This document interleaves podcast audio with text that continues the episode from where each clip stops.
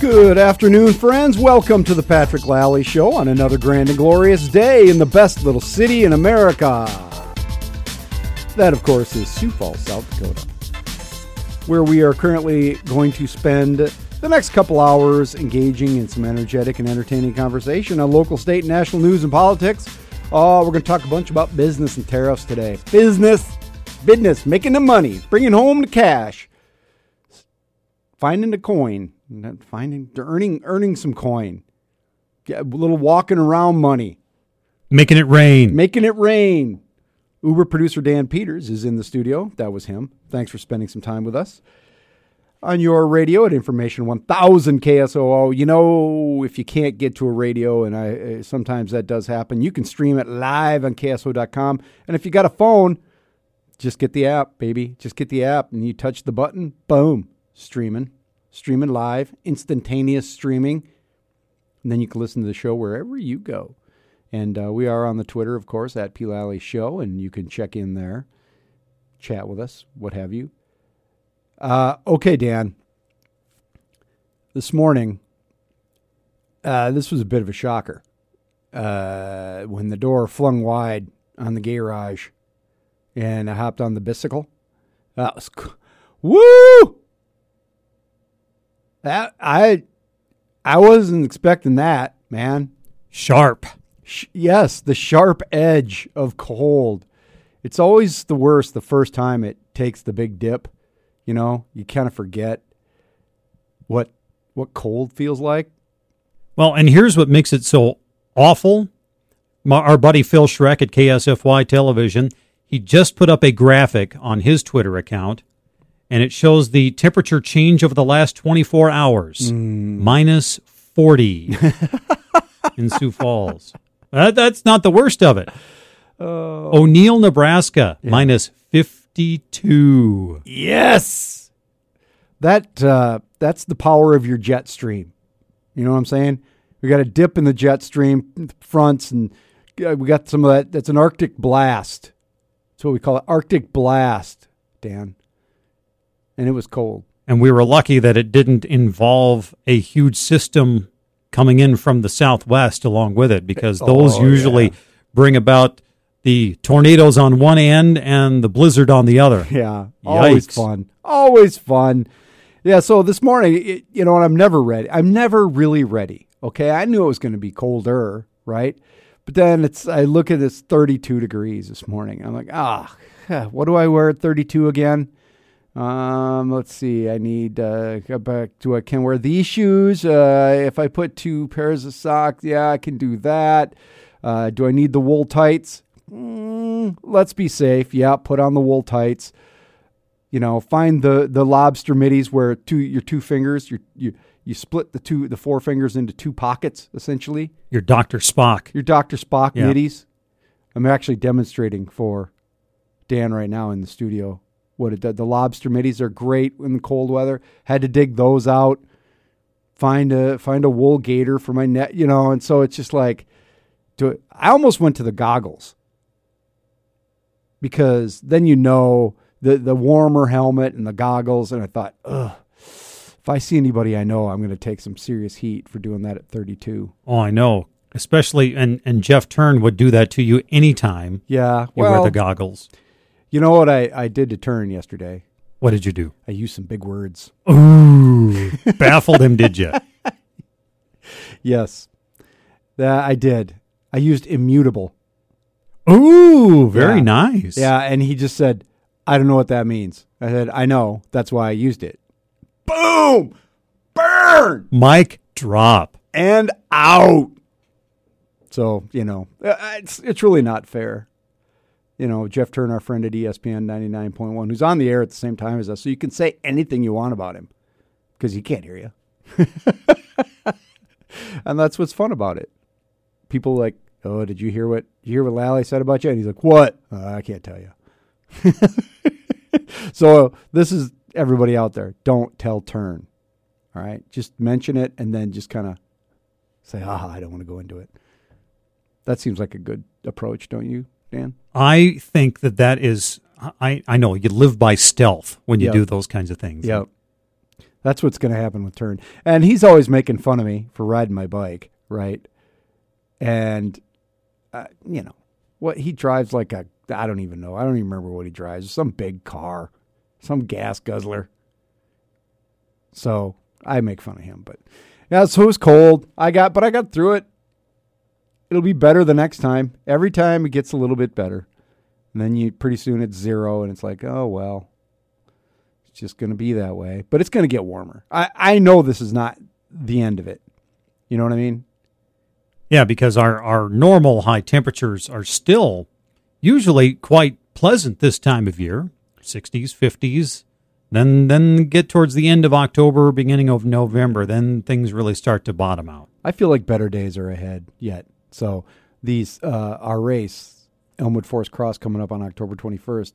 It's almost always a beautiful day that weekend. I don't know why that week, but it's all maybe a little breezy, but sun's usually out. You know, classic fall, leaves blowing around. Mm, that's what we like. That's what we need more of, Dan. Yeah, average normal high temperature 56. We'll get there. Oh, yeah. Trust me, this won't last. We've got a great show for you today. Our guests include Jason Ball of the Sioux Falls Area Chamber of Commerce, and uh, we're going to be chatting about tariffs and other business, local business topics. But uh, Jason has some perspective for us uh, from the local business community on this whole tariffing and trade, international trade, and we'll get his perspective on that. The Smart Cyclist to be in. He's our weird friend of the day, and we'll probably talk a little bit more about some of the events that are coming up. And I'll have a P&L statement just after the break. Today's topic, shut up and vote. It's true. Shut up and vote. That's coming up next on the Patrick Lally Show, Information 1000 KSOO.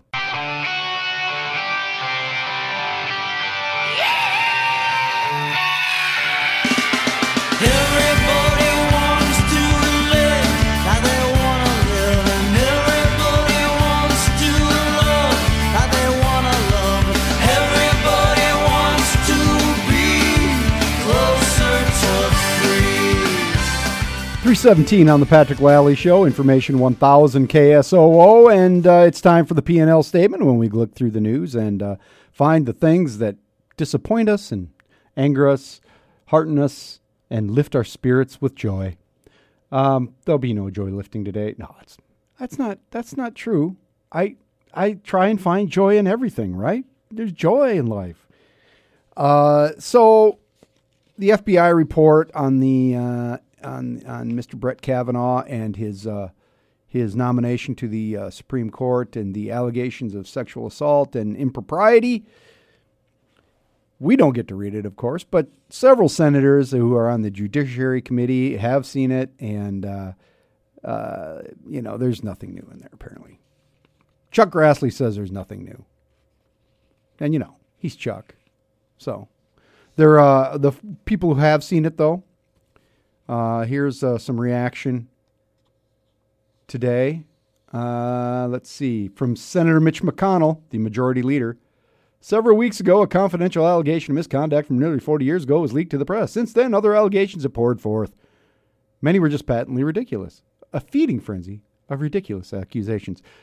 Nobody is supposed to be guilty until proven innocent. In the United States of America, the Senate should not set a fundamentally un American precedent here.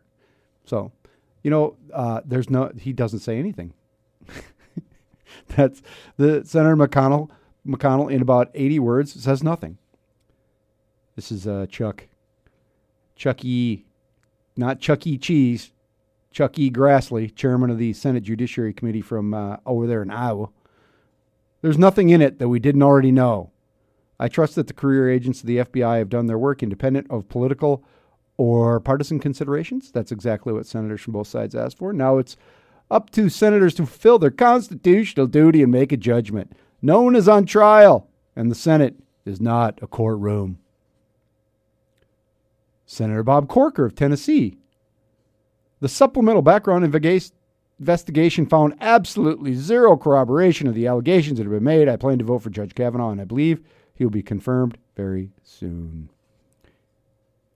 On the left, and in this corner, Senator Chucky Schumer. the major- minority leader in the Senate from New York. We had many fears that this was a very limited process that would constrain the FBI from getting all the facts. Having received a thorough briefing on the documents, those fears have been realized. I disagree having received a briefing on all the documents. I disagree with Senator Grassley's statement that there was no hint of misconduct. So he thinks there's something. I don't know what he saw. Senator Dianne Feinstein, ranking member of the Senate, Senate, Senate Judiciary Committee. What I can say is that the most notable part of this report is what's not in it. It looks to be a product of an incomplete investigation that was limited, perhaps by the White House, I don't know. And Senator Chris Coons of Delaware, who is uh, on the Judiciary Committee as well. The materials I just received did not answer all the questions that I have, and in some ways, I am left with more questions than answers. So here's what we know nothing. There you go. We know nothing. We know nothing more than we knew a week ago. And uh, everybody's had a chance to hear from the involved parties. Um, and my expectation and my suspicion is that nothing has changed. There are still some people who have not said how they'll vote, right?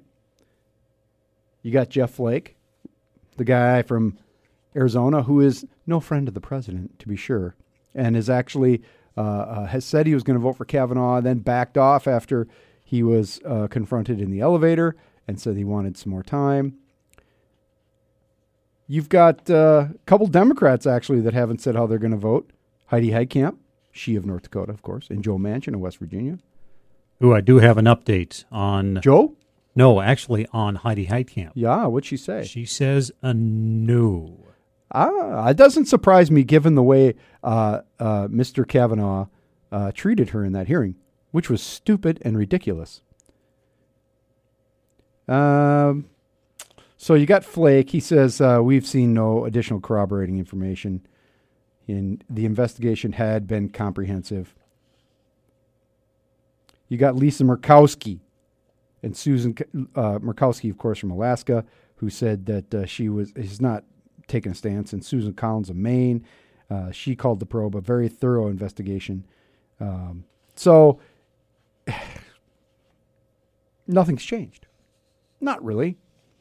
The people who were undecided, except for Heidi Heitkamp, but I don't think the FBI investigation changed her mind. I think it was just the fact that Kavanaugh was stupid in his comments to her and inappropriate and uh, did demonstrate some sort of aggressive behavior. And I'm sure that had a lot to do with it.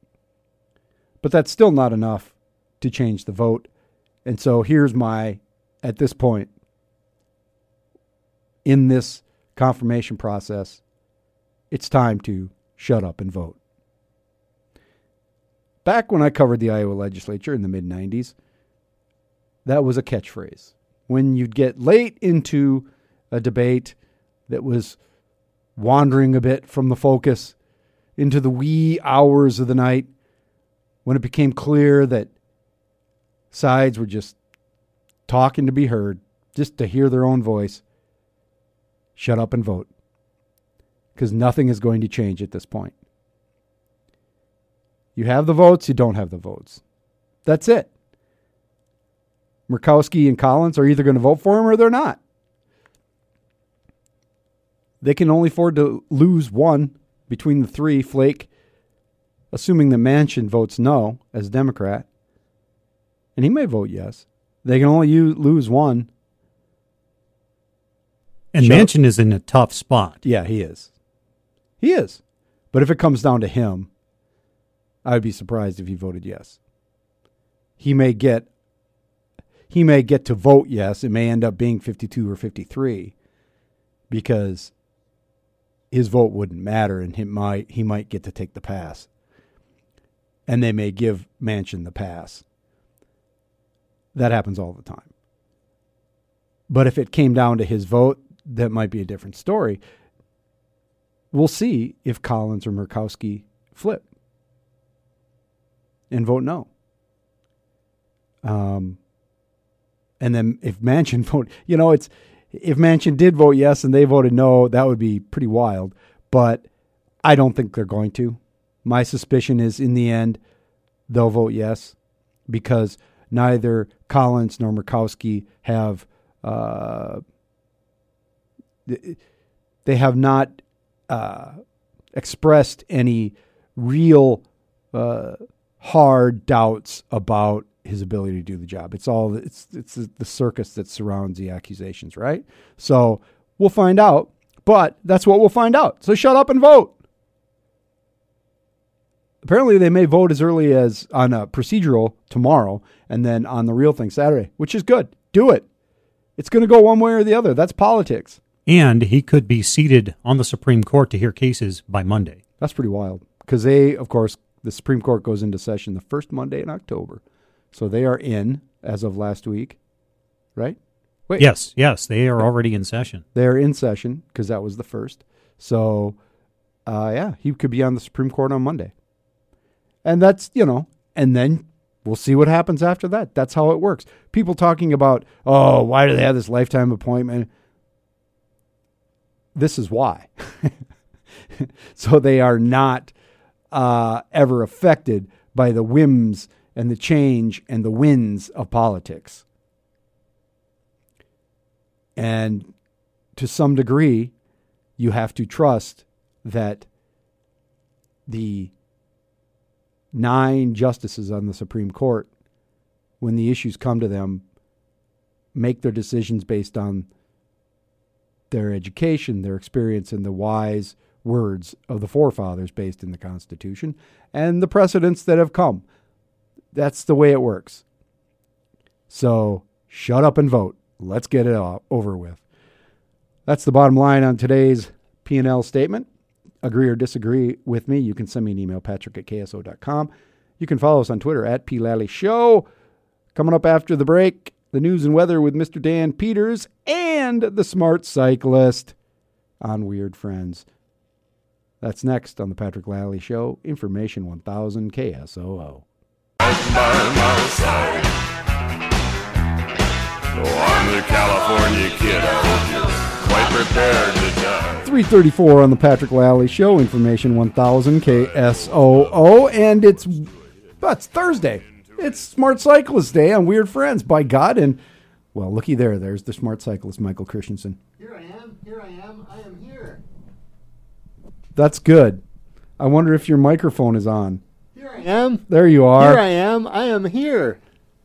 Oh, look what happened. Somebody changed the microphones. Oh, they did. They switched it around. Well, shame on that. Oh my gosh. I was very confused there for a second. Let me turn this one off. There you go. Well, now we're up. Now we're an actual radio show. How about that? Hello. Happy Thursday.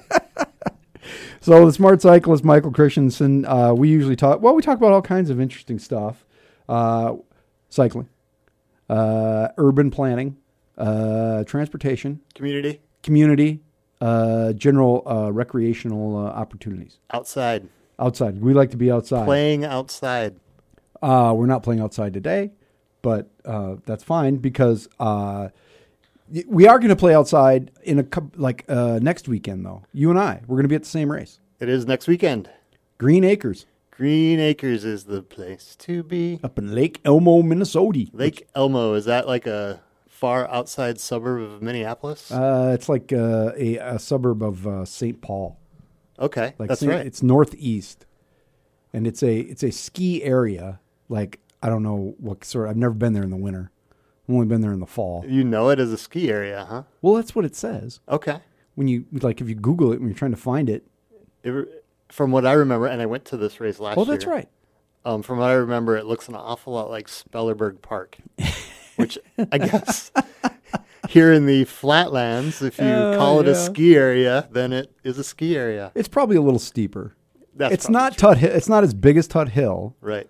but it's it's a hill, It is, and it's a it's a difficult and they adventure. and you start at the start line and you go straight, Straight up, up. the right away. the selection is early at Green Acres, but it's a really fun event. So we'll be going there. Yes, Um, you were not able to join us at Jingle, which was unfortunate, I know. but that's but but I went to Sioux City Yes. for a marching band festival. Oh yeah. And I rode a couple laps, a couple hours at Bacon Creek Park in Sioux City. oh, that's supposed to be very nice. Which is off-road dirt trail mountain biking, and yeah, it's it was great.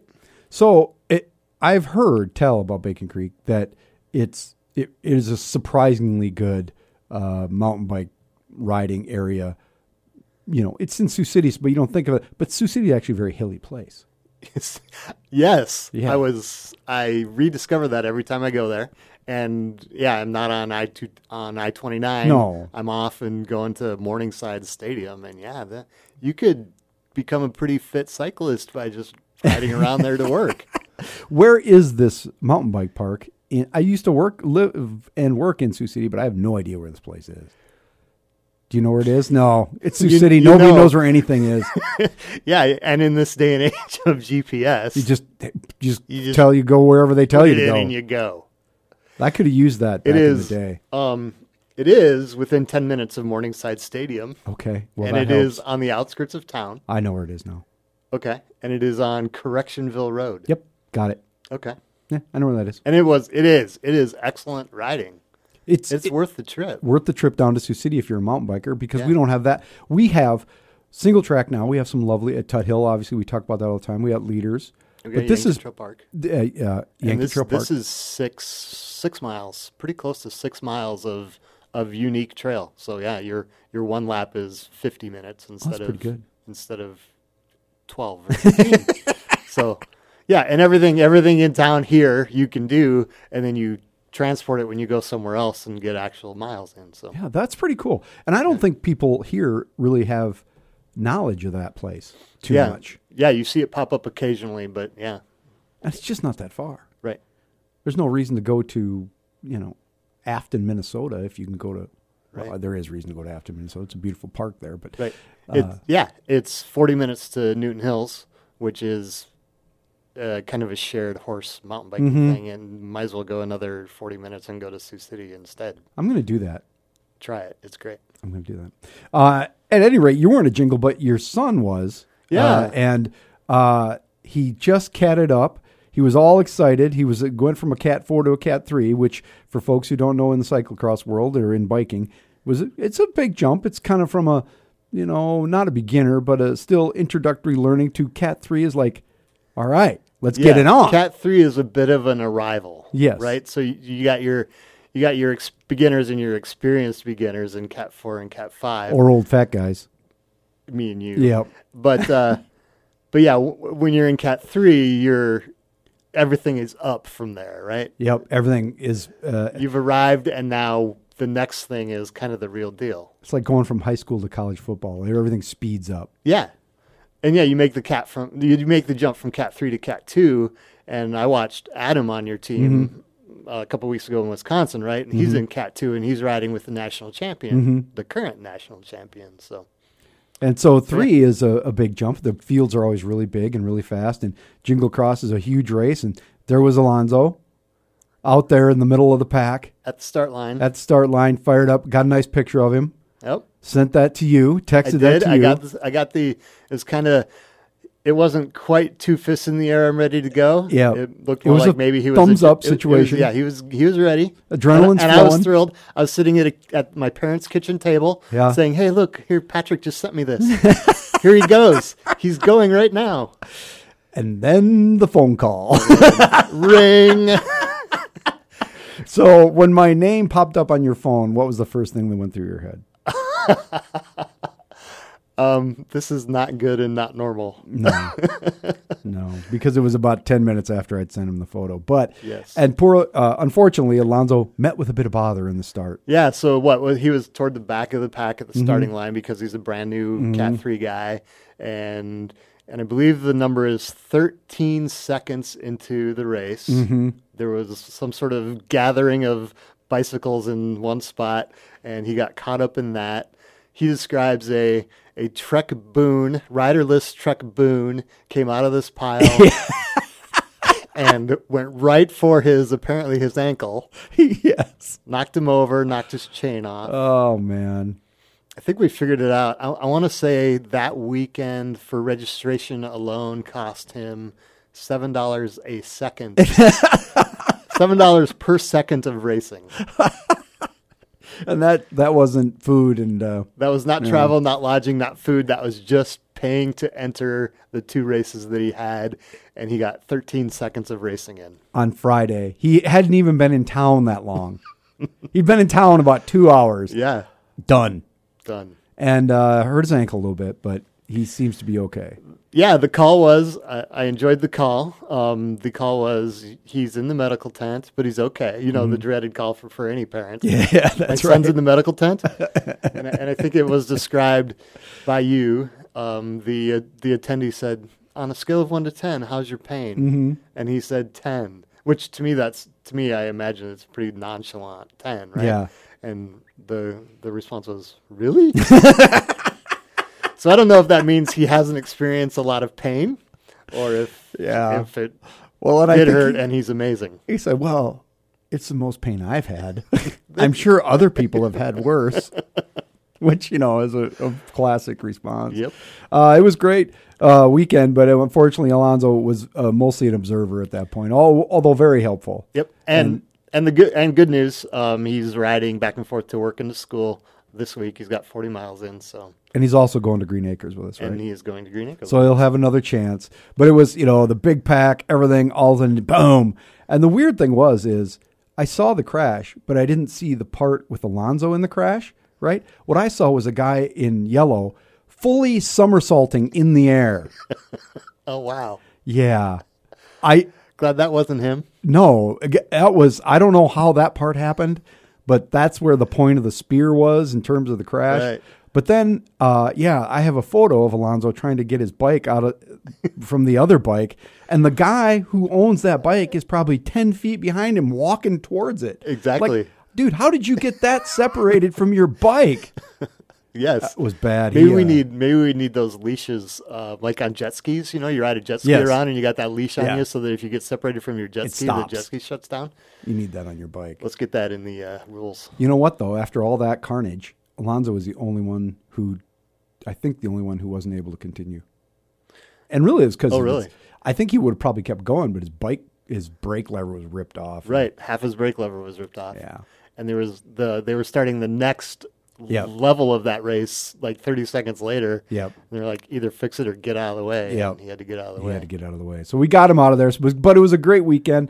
Uh, we look forward to uh, doing more. Um, there's, uh, we should mention Elmwood Forest Cross coming up.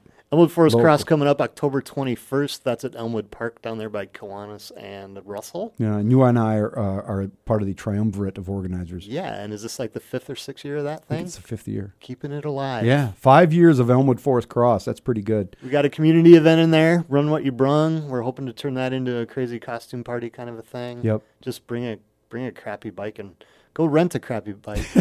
go buy a bike you- from a pawn shop. There you go. And ride it and In the- put a yes. skirt on. Come and be Tutus. weird.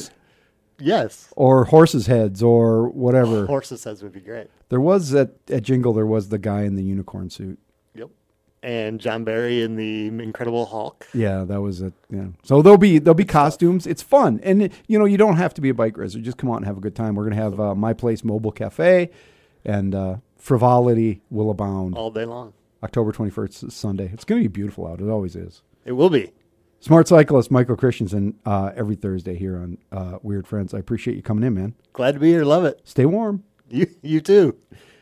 Coming up on the Patrick Lally Show after the news and weather at the top of the hour, we're going to chat with Jason Ball, who's the president of the Sioux Falls Area Chamber of Commerce. And uh, we'll touch on a few things in the news here right after this break. This is the Patrick Lally Show, Information 1000 KSOO. We weren't even supposed to be there. It was just another run. Took a detour across the river. Make it back home before dawn.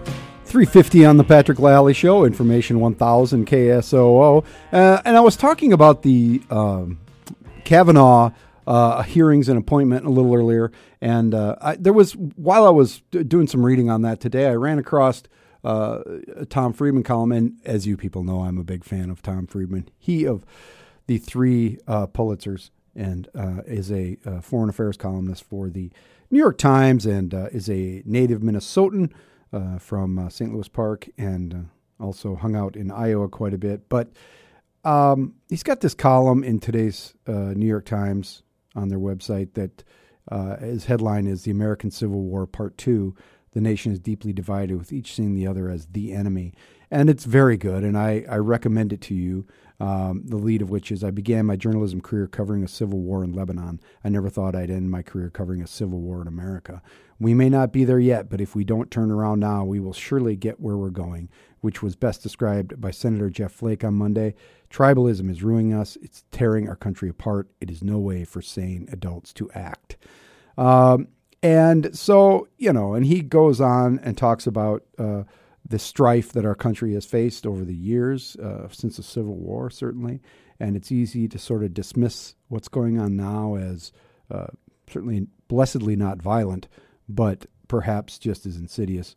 Um, and it's it's interesting because he talks to Norm Ornstein, who, uh, if you know who Norm is, he's uh, uh, you know he's been around a long time, writing about uh, politics. He's a political scientist, and he's got a new book with Thomas Mann called "It's Even Worse Than It Looks: How the American Constitutional System Collided with the New Politics of Extremism." And uh, he talks about uh, tribalism and this notion that it's us versus them situation, and and it strikes me because, uh, for instance, if you listen to Mr. Sexton, who comes on after me, it very much, and, and you know, Mr. Sexton's a smart guy. You know, he's not dumb. He's he's a fine broadcaster, but it has it, it very much is a we versus them mentality. Okay, and those people are despicable. Those people are disgusting. And I, these are terms he uses, so uh, I'm not making it up. And that always, when I hear stuff like that, that makes that perks up my ears because to me, it's dehumanizing language. And when you can dehumanize somebody, you can marginalize them uh, as a as a as a person, right? As somebody with rights, and that's that does foster violence. And we see we have seen that over and over again. It is the it is the tactic. It is the precursor to violence, dehumanization. And it's not unique to America. Um, it's not unique to uh, Europe. It has happened in every continent. Every every genocide in this world was precursed by a dehumanizing process. And that's what I hear in this. And as uh, Friedman says, uh, when I look at all the people today who are propelling their political careers and fattening their wallets by dividing us, I cannot help but wonder do these people go home at night to some offshore island where none of this matters? Do these people really think their kids are go- aren't going to pay for the venom they sell and spread? Don't worry, I know the answer. They aren't thinking and they aren't going to stop it. What stops it? When a majority of Americans who are still center left and center right come together and vote only for lawmakers who have the courage to demand a stop to it. Now, right now, not just when they're leaving office or on their deathbeds. Great column by Thomas Friedman. I highly recommend it, as I always do of Mr. Friedman. Coming up after the break, we're going to, uh, after the top of the hour, we're going to chat with Jason Ball of the Sioux Falls Chamber of Commerce. Stick with us. This is the Patrick Lalley Show. Information 1000 KSOO. Service announcements with guitar. 358 on the Patrick Lalley Show. Information 1000 KSOO. Friday is the Sertoma Beer Fest, 6 to 30 to 9.30 at CJ Callaway's. Enjoy featured beers from Sam Adams and local breweries along with light appetizers. There will also be an auction, items up for bid. Tickets are 40 bucks and support the Sioux Empire Noon, Sioux Falls Noon Sertoma mission to help with hearing and speech impairments. Coming up after the break, it's Jason Ball, Sioux Falls Area Chamber of Commerce. We're going to talk about tariffs and other business issues. Stay tuned. Information 1000 KSOO.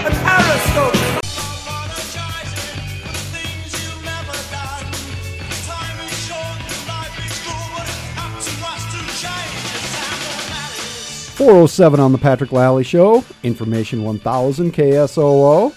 And I am pleased to have back in our studio with us today Jason Ball. He is president of the Sioux Falls Area Chamber of Commerce.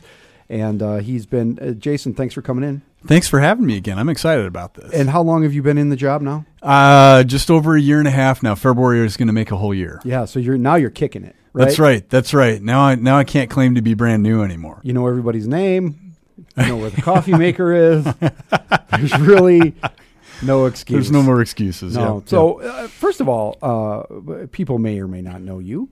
Um, Mm-hmm. Certainly, people on the inside of the chamber do, but uh, general general audience, uh, where how'd you get this job? How did you end up in as the president of the Sioux Falls Area Chamber of Commerce? Well, totally by accident. Uh, everyone will be reassured to know. No, I um, I took the traditional path to uh, getting into chamber work and economic development, which is through a chemistry career. No, sure, yeah. Yeah, yeah. Uh, and uh, uh, realized one day I could never, I was never going to be satisfied being by myself in a fume hood all the time. Mm-hmm. Um, so uh, to shorten it, I went back to school just as an excuse to get out of the lab. Didn't know what I was going to do, and the Lincoln Chamber of Commerce in Lincoln, Nebraska, found me and said, "Hey, we want you to come do some entrepreneurship, small business startup work, and economic development here." Um, I tried to talk them out of it. I told Lincoln, "Look, I have no idea what economic development is." I said, "We don't care. We'll teach you all that." We want you to do the entrepreneurship work, and uh, spent five great years with Lincoln. Uh, loved the chamber work and economic development side of it so much. I said, "Look, I, you know, I think I want to make this a career."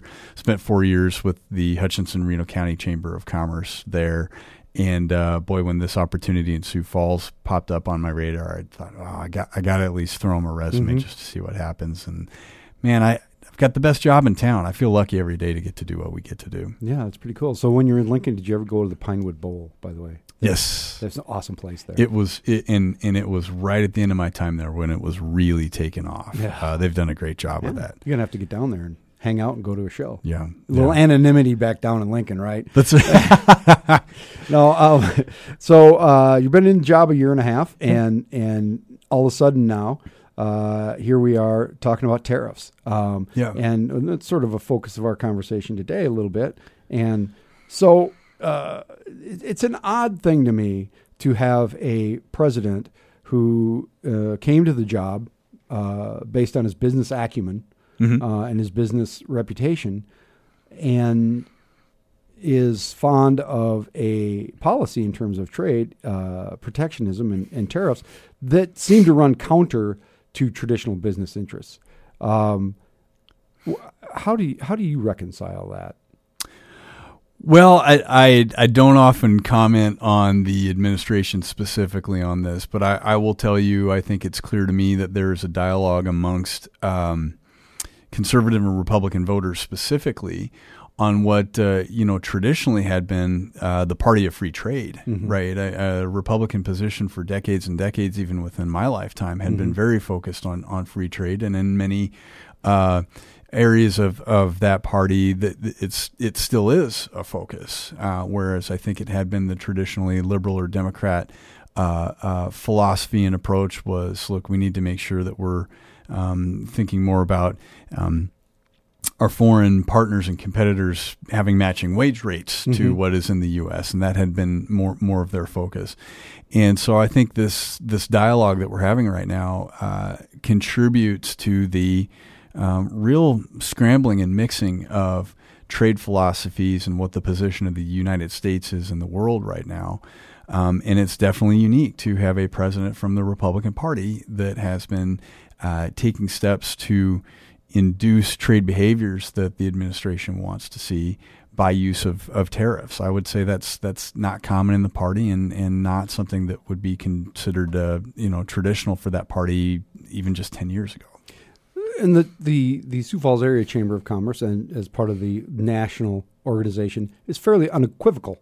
Oh, can you be fairly unequivocal? They are unequivocal in the position that tariffs are bad, right? Yes, yeah. I want to be clear with everybody. We uh, uh, uh, we do not support the the overall strategic approach uh, that has been employed uh, with uh, many of our partners. I'm sure we'll get into some details on that, but um, by and large, the use of tariffs as a tool to induce trade partnerships that we find advantageous, we we think is just a, a, bad strategy, and economically is is going to hurt the United States in the long run. And you see it as a bad idea, not just, I mean, in South Dakota, we see the results directly in terms of uh, China, for instance, or and and with NAFTA, uh, it, trading in uh, commodities and and uh, pro uh, livestock. Uh, but you see it as detrimental to business on a, a lot of other levels as well, right? I mean, this is for you. This is not. While ag is certainly a part of our business uh, infrastructure here, our community, it's not just an ag thing for the chamber. Oh, absolutely. This is going to come home to all of us, and I and I tell people I don't think the first shoe has dropped in terms of us feeling the impact yet, or any of the United States really feeling the impact of it. Um, and and it comes home in weird ways. Uh, right now, anything that's made out of aluminum, prices are already going up in anticipation of of what will be a longer uh, uh, trade war with uh, some of our partners, and that affects things like bicycle parts, right? And so that's that's taken effect uh, right now. The the the longer term effects that are going to take a long time to unwind. Uh, certainly relate to pork products, um, and our largest uh, export market for for pork uh, products as Mexico right now. So we're we're seeing some improvement there. We may we may be able, able to dodge this bullet, um, but uh, pork products doesn't come home just to farmers, right? They're processed at Smithfield. There is a cold storage warehouse that manages uh, all that. There are any number of banks that have uh, loans out to pork facilities, um, and Well, there's people who build, uh, you know, metal sheds for uh, hog livestock operations. There's guys who pour concrete for it. You know, yes. uh, trench diggers. You know, there's all kinds of stuff. And so everyone that touches a piece of that or works for one of those businesses, they, they buy cars, they buy houses, they shop in our uh, uh, favorite awesome downtown retail stores. They go to that quirky little restaurant that everyone loves to take uh, take people to that they might you know is a little off the beaten path, right? And so this comes home in all these ways because if these people's jobs are affected, that's going to affect all those businesses. And we're already having a conversation in our state on how do we pay for civic infrastructure and things like that. We're so dependent on uh, sales tax to do that. That that begins to affect how our local administration is able to provide for those those civic uh, uh, uh, provisions. Yeah. We're going to come right back and talk more with Jason Ball. He is president of the Sioux Falls Area Chamber of Commerce, and uh, we'll get into some of the specifics on, on the new NAFTA, the USMCA, as we call it here on the Patrick Lalley Show, and uh, what that might mean if it goes into effect. So we'll be right back. This is Information 1000 KSOO. Yellow and my IQ, they brought me down to size. Academia blues. 420 on the Patrick Lalley Show, Information 1000 KSOO. And uh, we're chatting with Jason Ball. He, of course, is the president of the Sioux Falls Area Chamber of Commerce. And uh, so we've been chatting about, uh, you know, tariffs, because that's what I like to talk about trade, international trade, and economics. That's right. Nothing says scintillating radio. No, it's it's awesome. it's a it's a great topic, and uh, you know we were just sitting here talking about it. Um, so, eh, your membership is based i- i- are Sioux Falls area business owners and people who are interested in business. Yep, two thousand one hundred and fifty, give or take. Well, that's a lot of people. That is. What do they think of this issue? Is this the the the tariffs issue is something the chamber nationally and locally has come out and said tariffs are bad. Is your membership on board with this? Yeah, and so we take our guidance from our issues management committee and our our board on this, and we've been, uh, you know, for decades, uh, very much big supporters of of uh, free and open and fair trade, right? And so that that's the goal that that we always advocate for, because when goods and services can cross borders in the most efficient manner as dictated by the market, it's generally going to keep prices lower and, and help us in America in particular access goods and services at a lower cost and increase our standard of living. Um, it's a pretty you know pretty traditional position for the U.S. Chamber and for uh, our our local chamber. Um, on top of that, I want to I want to be clear too. We understand that those trade relationships, whether you're talking about with China or the European Union or the NAFTA nations, um, they take work, and none of them are perfect. Um, also, times change you know, NAFTA came about before we had apps and, and powerful computers in mm-hmm. our pocket through our phone every day. And so they need to be revisited. We do have issues that are lingering with Canada safer softwood lumber and dairy uh, products and concerns with Mexico on labor rates and auto, auto parts markets, right? I mean, all those are real. And so having a dialogue on how can we more effectively and more equitably construct our trade relationships is always a good thing to do. That's always a valid conversation. Um, our, our concern is more about tactics by using tariffs to induce that behavior, as opposed to just sitting down at a negotiating table saying, "Look, we really got to got to take a look at this." Because aren't we? And we, we'll talk about the new NAFTA here in just a second. Yeah. The USMCA, the U.S. Mexico Canada agreement. Um, it- but aren't doesn't the United States come to the table inherently in a position of power in these in these negotiations? As one of the largest markets in the world, you bet we we will carry that into every discussion we have. So why would you need? I mean, I'm preaching to the choir here. Why, why would you need it? Why would you need a tariff as a cudgel in this situation? Well, and I and I I think the question I'll add on top of that, if I can, is what does that do to long term relationships by using that that cudgel to use your word for it? I mean, uh, we may out of these uh, threats of tariffs or use of tariffs ultimately get one or two of the things we want, but what do we lose in the long term through? Uh, relationship keeping that we we aren't able to do, whether that's a trade relationship or you know, heaven forbid if we ever get into another military conflict. Uh, Canada, in particular, stood with us in those. And so, what what else do we lose or give up um, by by using these tools? So the the new NAFTA uh, that was announced uh, this week, uh, the U.S. Uh, Mexico Canada agreement. As you look at it, and um, what does it mean for South Dakota? Uh, is this is this a good agreement for South Dakota if it gets through Congress and if it gets through the Mexican government? You know, if it's approved by all parties, is it good for us?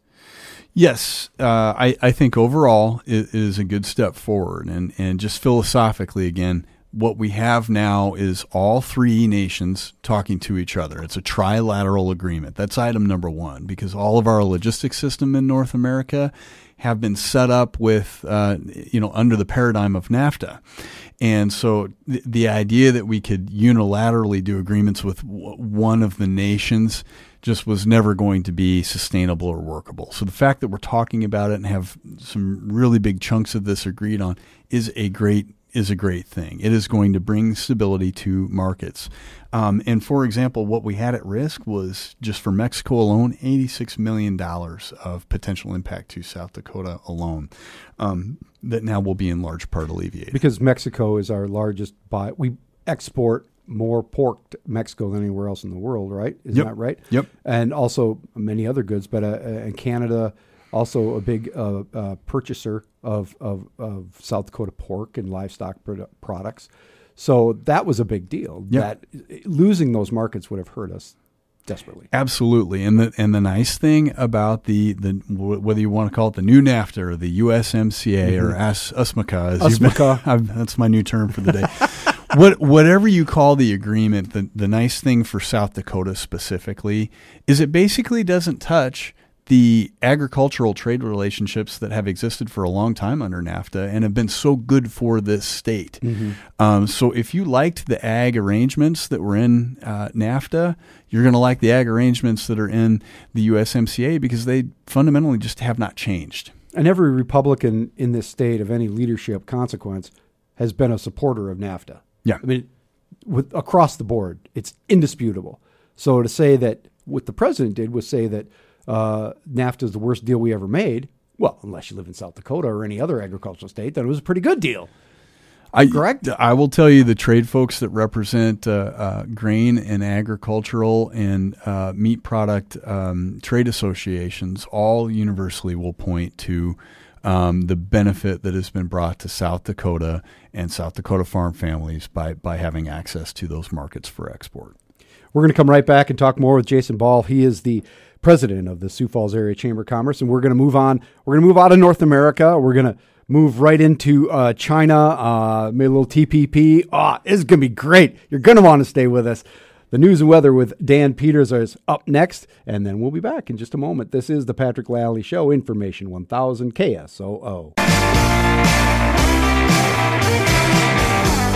434 on the Patrick Lalley Show, Information 1000 KSOO. And we're chatting with Jason Ball. He is the president of the Sioux Falls Area Chamber of Commerce. And uh, we have, as we said off air, solving all the world's problems. That's right. If only you were here with us. No, we're going to continue that conversation Yeah. about solving all the world's problems. And let's move to China because we've been talking about trade, international trade, and the Trump administration.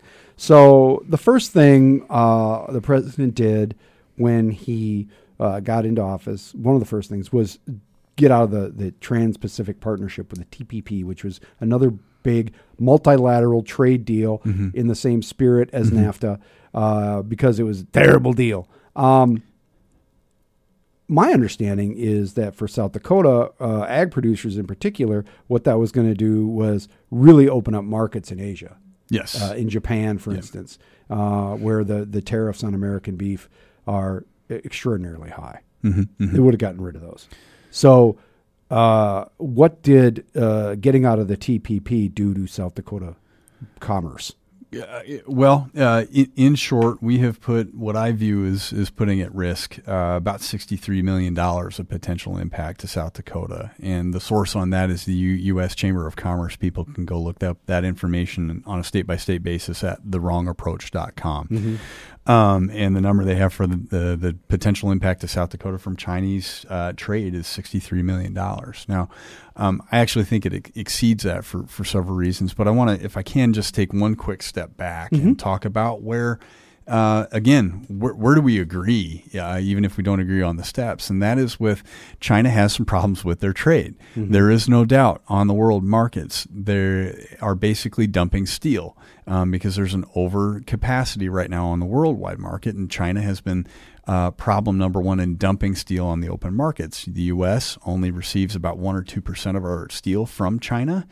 Um, and so it's not necessarily directing us, uh, impacting us directly, but it is hurting us because those are commodities prices, and uh, dumping it uh, in one area of the world is going to alter the price here and cause problems here. So that's a big deal. Um, intellectual property management with China. They, uh, if a com- company comes in and says, "Hey, I want to sell my, you know, magical." Product there.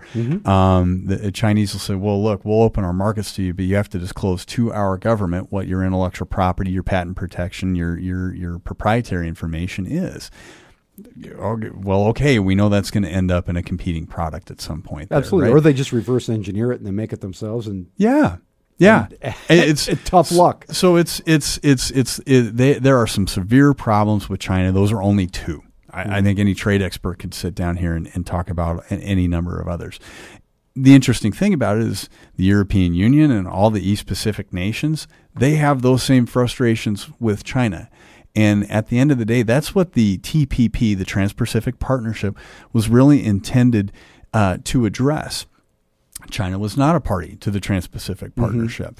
Um, you know, there's two there's two ways you can go about this. You can you can uh, go into one of those uh, relationships saying, "Hey, I'm going to tariff everybody. I'm going to raise uh, my my tariffs to block Chinese goods or from wherever from coming into the United States." Or you can partner up with uh, nations like Japan, nations like uh, South Korea, uh, nations like the Philippines that we have trade relationships with and say, look, collectively, all of us are going to agree on some standards that we're all going to play by that are considered fair to everybody. And then we're going to say, look, China, if you want to enter any of our markets, you have to play by these standards. That's what the TPP uh, would have done, and I think that's what we've really foregone. And it is going to hurt our, our soybean export market very badly uh, by being uh, shut out of China's markets right now. It's going to hurt our beef products and pork products. Uh, there, there's a lot of concern that people should have, and and again, the first shoe has not dropped. It's it is uh, it seems very strange that we th- that combination of tariffs and not being in the TPP just it like it's a multiplier mm-hmm. because the the TPP was was our our our, our bulwark against China and it's I don't I don't understand why we got out of that. Even if you were going to tariff them, even if it was going to be a two punch, right? Mm-hmm. And you said we're going to tariff you, we're also through the TPP going to lock you out. Mm-hmm. Okay, now that's almost a legitimate point, even though tariffs don't work. But what it did is it just made it difficult for us to go into the places other than China. And it's yeah, I think that the net effect of this is going to be at least in part, um, it's going to isolate the United States. It's going to make it more difficult for our products and services to go to friendly places like Japan. Um, and and that's that's one of the unfortunate effects. It, I, I've always compared it to, with respect to China specifically, it's it's like if if you're really angry at someone in the bar, rather than starting a fight with that one person at the bar, we started a fight with everybody in the bar. and, and and and I think our position would have been better if we had a team of people to to say, look, person in the bar, your behavior's not okay. We got to ask you to leave, right? Um, rather than than starting a, a, a- a brawl there. And and so I hope. Um, that uh, cooler heads can prevail, that we can begin to, you know, work collaboratively with friendly nations. Uh, but you know, again, just getting back from this conference that I was telling you about, um, you know, the prognosticators there are saying, look, we have missed our opportunity on the TPP. Um, any idea that the, the U.S. could now come and join the Trans-Pacific Partnership is is just very unlikely, and it's going to be. I, I don't believe anyone thinks it's a realistic goal to to do uh, unilateral trade agreements with all of the nations that are TPP partners, and so I, I- think we have uh, unfortunately really undermined our um, negotiating position in, in, in the East Pacific, and and uh, it's it's going to take a while to to feel the effects. It's going to take even longer for us to get out of those. What does uh, the chamber obviously this is position on tariffs is not new. The administration knows it. Wh- What are you doing? Uh, how are you uh, working to uh, affect this policy and and bring any sort of change? What what can you do and what are you doing? Well, I want to first give credit to both our senators and our congresswoman. Um, their staffs and their approach uh, individually has has been great on this. Um, our federal delegation is unified in saying, "Look, this is the wrong way to go about it, and we feel like this is going to hurt South Dakota." It hasn't changed anything. Well, and unfortunately, I think that's where the frustration from several senators and representatives in Washington is is, is the fact that um, the way we do trade in the United States, sure, it has to be ratified eventually by Congress if it's distilled down to an agreement. But for the most part, it is something we leave to the decision of our federal administration. And so they have the ear Mm-hmm. of influential people in the, the federal administration. And again, I can't stress enough, they have been delivering our messages. Mm-hmm. They've our sent some strongly worded letters. Yeah, yeah. Well, you know what I mean? Yeah, yeah. I, I I wish there was Uh, more that, Donald that Trump stood down there on the stage with Kristi Noem, uh, Mm-hmm. raising money for her gubernatorial campaign. I, you know, I, I, I know that their their position is is similar to yours, Mm-hmm. and when I talk. It's been a while since I chat, chatted with any of them, frankly. But when I do talk to them or their people, they have the right position. Yeah. But it never seems to influence the administration. And all the rural, all the ag senators, and everybody's against it, Yeah. And it Yeah. doesn't affect the administration. Well, I, I, I again, That's I not can't. your problem. Yeah, I can't speak to that. I don't run in those circles. I don't golf at Mar-a-Lago, so I Oh, can't yeah. sidle up to the president. Uh, but uh, Although we could, maybe we get on you and I. oh, I don't think they'd let me. All right. They don't want a little chamber director. We're going to come right back and talk more with Jason Ball. He is president of the Sioux Falls Area Chamber of Commerce.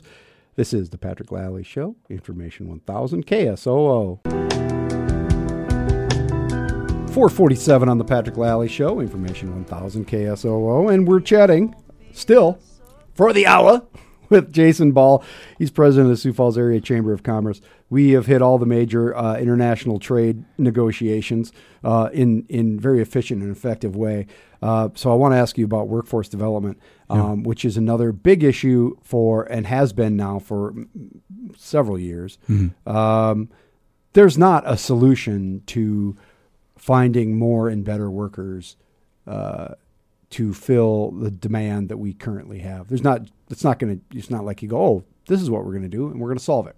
right? Yeah, I think any solution set that we come up with is going to be uh, multifaceted. It's going to have a, have a lot of parts and a lot of partners and a lot of key components to it. Um, but boy, it's it's it's still going to be a challenge. Um, I, ju- I just got back from Atlanta yesterday, uh, where I spent uh, four days at the International Economic Development uh, Council annual meeting. Was there with Bob Mundt, who's the president and CEO of the Development Foundation. Um, I think both of us were amazed. Every session and every speaker that was on uh, workforce and uh, diversity or equity and economic development is how they phrase it there um, was just packed.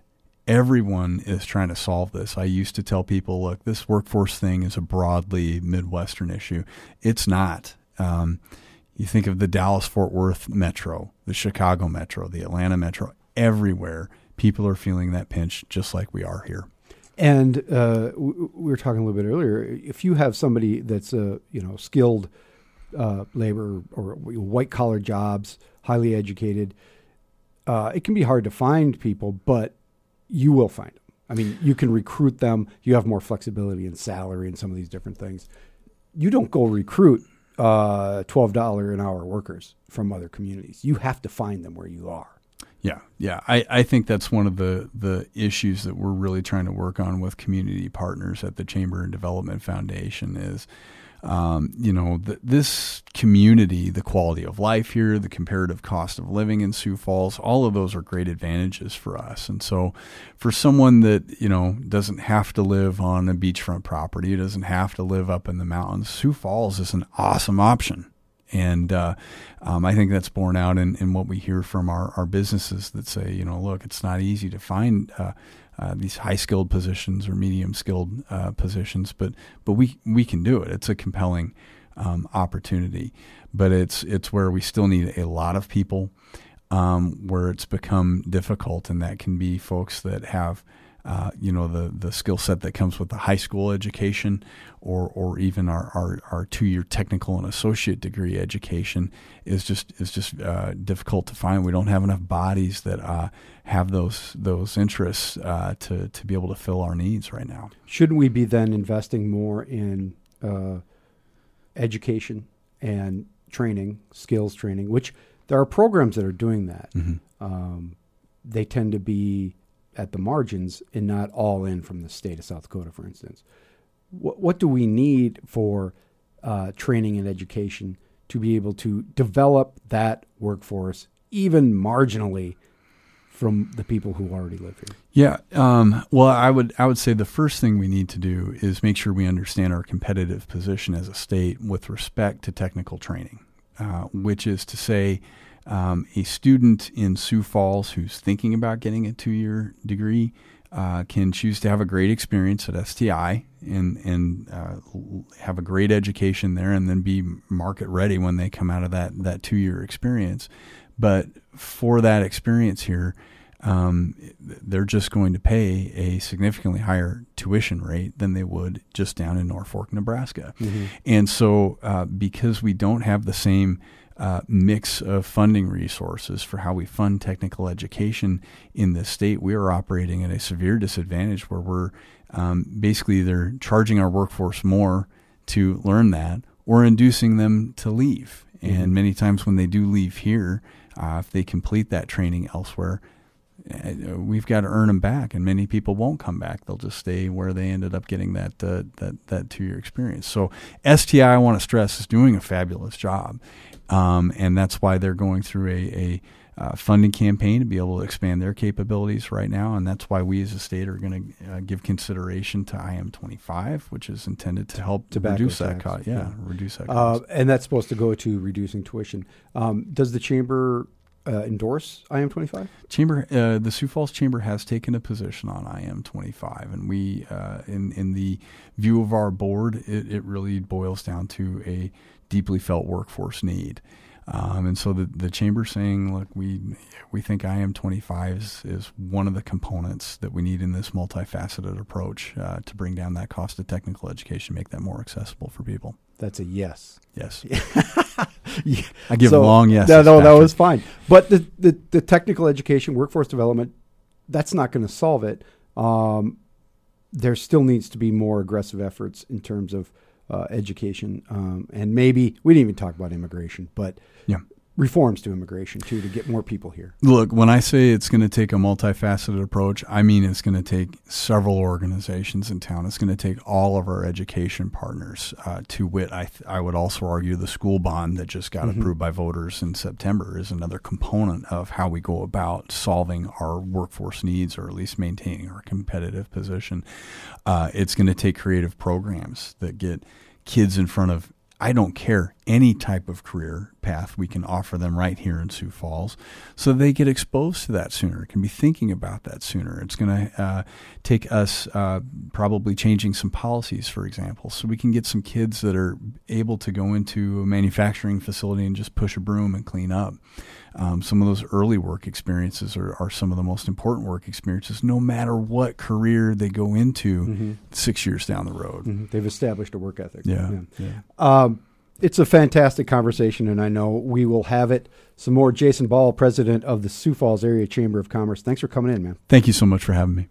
We're going to come right back and finish up and tell you what's going to happen here on the show tomorrow on Information 1000 KSOO. 457 on the Patrick Lalley Show. Information 1000 KSOO.